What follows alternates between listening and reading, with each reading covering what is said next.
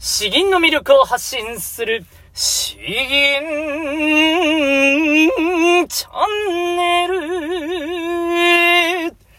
おはようございます。こんばんは。詩吟チャンネルのヘイヘイです。このチャンネルは詩吟歴の長い私ヘイヘイによる詩吟というとてもマイナーな日本の伝統芸能の魅力や吟じ方についてわかりやすくざっくばらんにお話ししていくチャンネルです。皆さんいかがお過ごしでしょうか？私は11連休明けが今日なので、だいぶですね、から元気というのか、もう億劫なのか。これからですね、もうなんか社長と一緒に外出しないといけないんで、もうストレスがやばいんですけれども、いや大事なところなんで、仕事なんで頑張ろうと思います。さて、今日お話しする内容はですね、最近ちょっと難しすぎる話が続いたんで、今回はご質問いただいた内容にお答えしていきます。どういう内容かと言いますと、半音とか4分の1音とか一体何なのという話ですね。半分の音と書いて半音、分数で2分の1と書いて2分の1音とか4分の1音とか8分の1音とか、こういう言葉聞いたことないでしょうか？詩吟をやっていてですね、先生から、音程がずれているという指摘を受けたことがある方は聞いたことがあるんじゃないかなと思います。ちょっと半音低かったねとか、4分の1音、高かったねとか、なんか2分の1音少し上ずってたねとか、そういったようなことを言われたことがあるかと思うんですよ。で、一体この言葉は一体何なのかという話ですね。だいたい感覚的に分かっている方はいらっしゃるかと思いますけれども、端的に言うと、この、2分の1音とかっていうのはですね、定まっている音階があると思います。ドレミファソラシド、これはですね、すべて一つ一つの階段を上がっているわけですね。階段を。で、その階段1段分が1音と定義しまして、その階段の高さの半分の高さ、これが半音2分の1音、でさらにその半分、つまり1音の4分の1は4分の1音というふうに表現しているわけです。詩吟の場合は、音階が陰音階なので、この階段がちょっとそもそもややこしいんですよね。の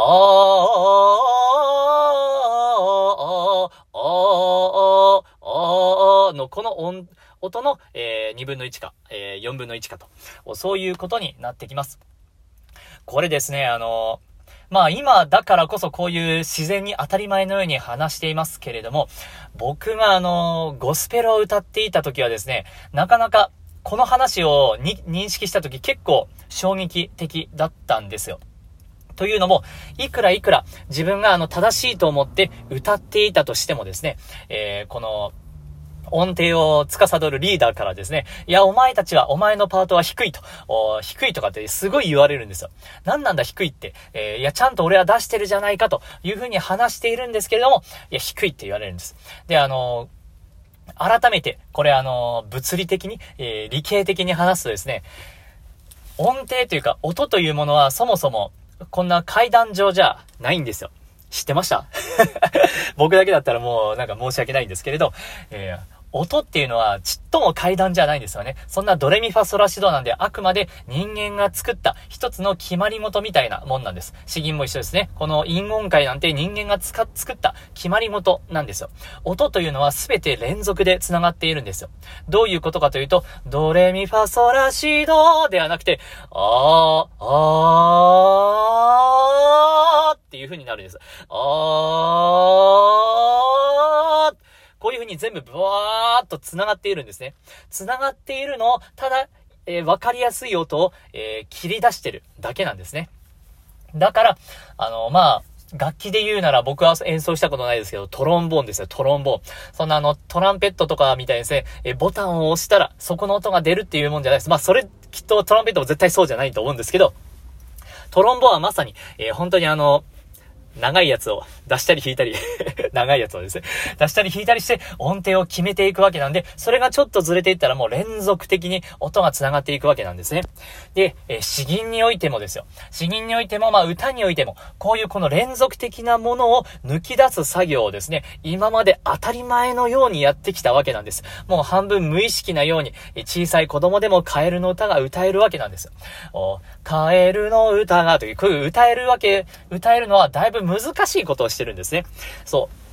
この難しいことをしているのを改めて認識した方がいいんですよ。詩吟においてですよ。詩吟において、特に詩吟がややこしいのは絶対音感とか必要ないんですね。相対音感のやつ。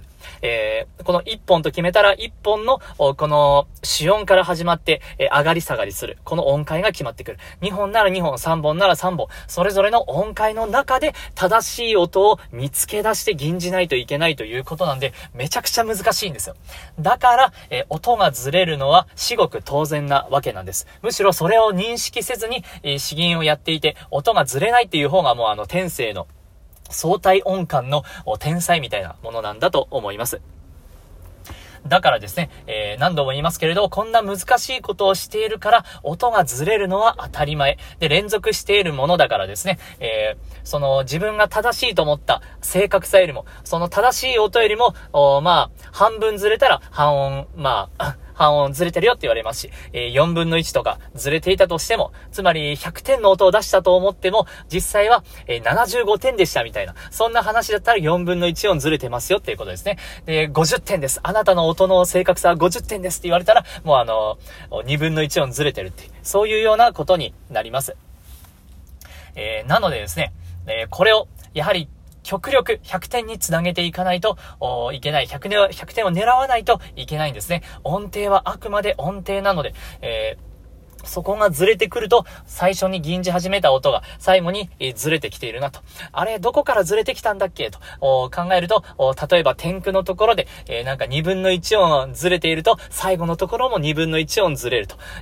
それかですね、4分の1音ずつ何度もずれていくと、最終的には1音以上ずれてしまうと。そういうような悲しいことが起きるわけです。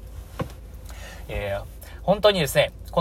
だからこそ、音がずれないためには主音を大事にするということ、そして自分が音がずれやすいポイントをですね、押さえておくということですね。例えば大百合の一番最後の音とかですね、そういったところを気をつけていけば、まあ、だんだんいいかなと思います。で、僕はというと、まあ、2分の1音、4分の1音ずれることは、まあ、ほとんどなくなったんですけれども、8分の1音とか、16分の1音を指摘されることは今でもたくさんあります。もうなんか先生の耳が良すぎるんですよね。それでも、やはり少しでも違和感を感じ取るようになってくるんですよ。やっぱ詩吟を重ねていると。8分の1音ずれてるねって、16分の1音ずれてるとはなかなか言わないんですけれども、なんか気持ち悪いって言われるんです。なんかおかしいなとか、なんかちょっと音が合わないなと、ほらコンダクターと音がずれてるでしょって言うんですよね。多分先生自体も高いか低いかわからないレベルの違和感が16分の1音とかになってくるんですね。で、8分の1音とかっていうのは、なんとなく高いとか、なんとなく低いとか、そういうような感覚的なものに現れます。で、4分の1音っていうのは、もうなんかちょっと気持ち悪いなっていう感じですね。気持ち悪い、ちゃんとなんか低いねって言われますね。で、2分の1音とか音ずれてるよっていうような、そういう表現になっていきます。だんだんですね、最初は、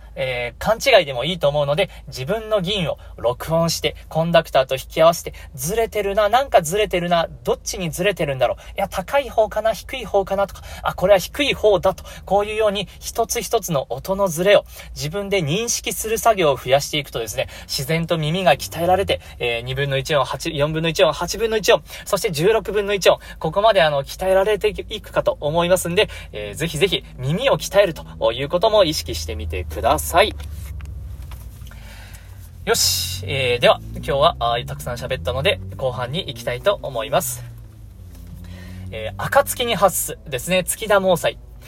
こちらちょっと落語チックな面白い詩吟になっております。まあ、月が輝いていると、夜道を歩いているんですね。で、もうなんというか颯爽とした感じで、武士というか、まあ、侍が歩いているんですけれども、急に大きな蛇が来たとビクッとして、必死に剣を抜くわけなんですけれども、よくよく見ればそれはもう大きな松の木の影だったというような、こいつ全然かっこよくないやんけみたいな話なんですけれど、まあそういうようなちょっと起承転結の面白い、漢詩がありますので、こちらを吟じさせていただきます。暁に発す月田猛才残月も敵郎人のたもと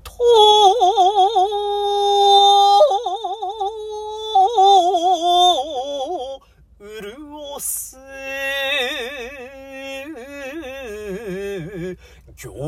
風初を吹いて修礼を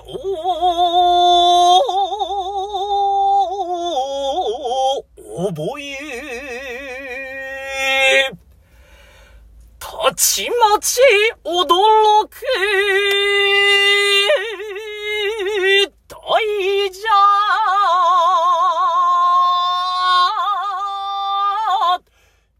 蛇道に当たって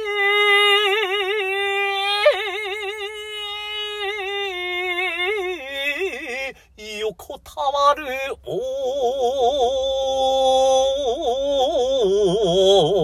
剣を抜いて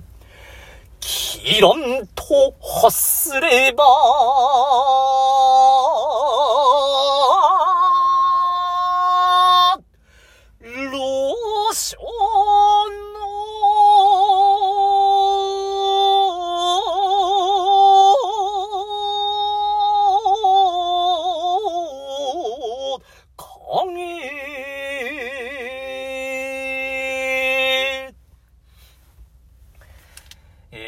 いかがでしたでしょうか。この行風発を吹いてとかですね、残月の敵路とか、すごいかっこいい感じをですね、ビシッと出した後、たちまち驚く大蛇、なんだ敵かみたいな感じで、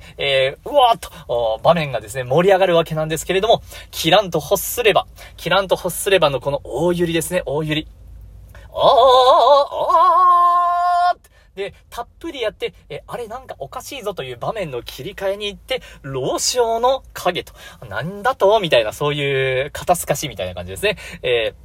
こういうような、場面の切り替えがあって、なかなか吟じていて楽しい吟になっております。はい、では、今日はこれからもう仕事行かないといけないんで、頑張りたいと思います。引き続き、こういった、まあ、ここがよくわからないとか、これをやってほしいとかありましたら、リクエスト、質問、感想、とてもとても嬉しいのでお待ちしております。では、詩吟の魅力を発信する詩吟チャンネル、今日は以上です。どうもありがとうございました。バイバイ。